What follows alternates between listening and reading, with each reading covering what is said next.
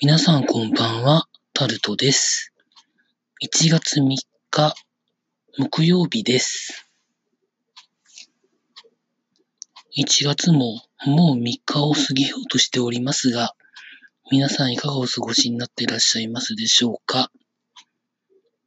まあ私は2日は出かけましたが、1日と3日は家にいました。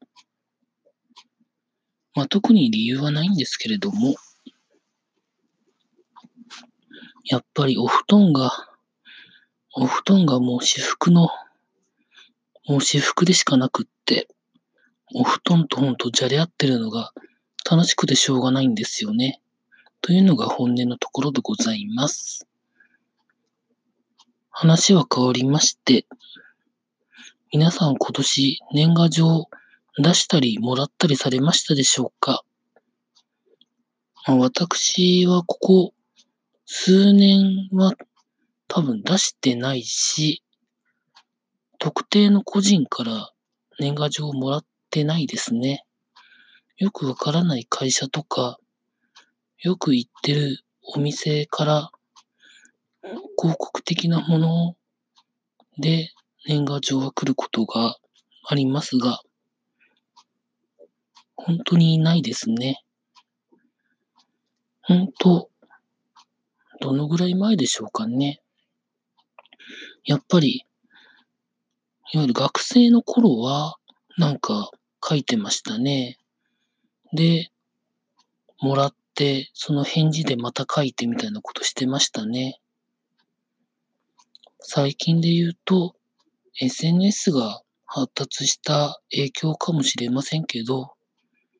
SNS でも全部連絡がついてしまうので、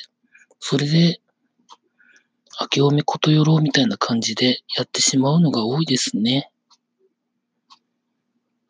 まあ、郵便的には、1年の売り上げのちょっとした部分は年賀状だと聞いたことがあるんですけれども、どんなもんなんでしょうかね。よく1月1日に年賀状を運ぶバイクのなんか出発式みたいなニュースとかも最近見なくなりましたね。年賀状はまあいいことの方が多いとは思うんですけどね。年賀状を書くためにパソコンが売れたりとか、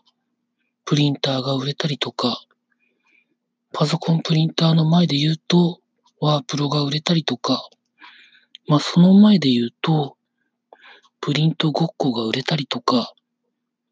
よくわからない彫刻刀が売れたりとか、そういう周辺の売り上げもあって良かったと思うんですけどね。なんてことを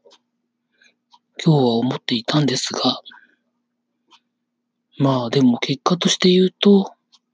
年賀状はもうどんどんなくなっていく方向なんだと思うんですよね。だって、そこまで労力をかけて、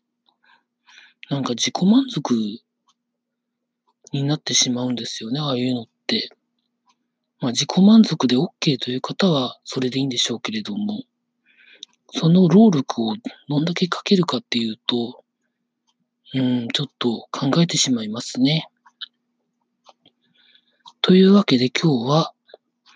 年賀状のことをちょっと話して残しておくことにしました。以上、タルトでございました。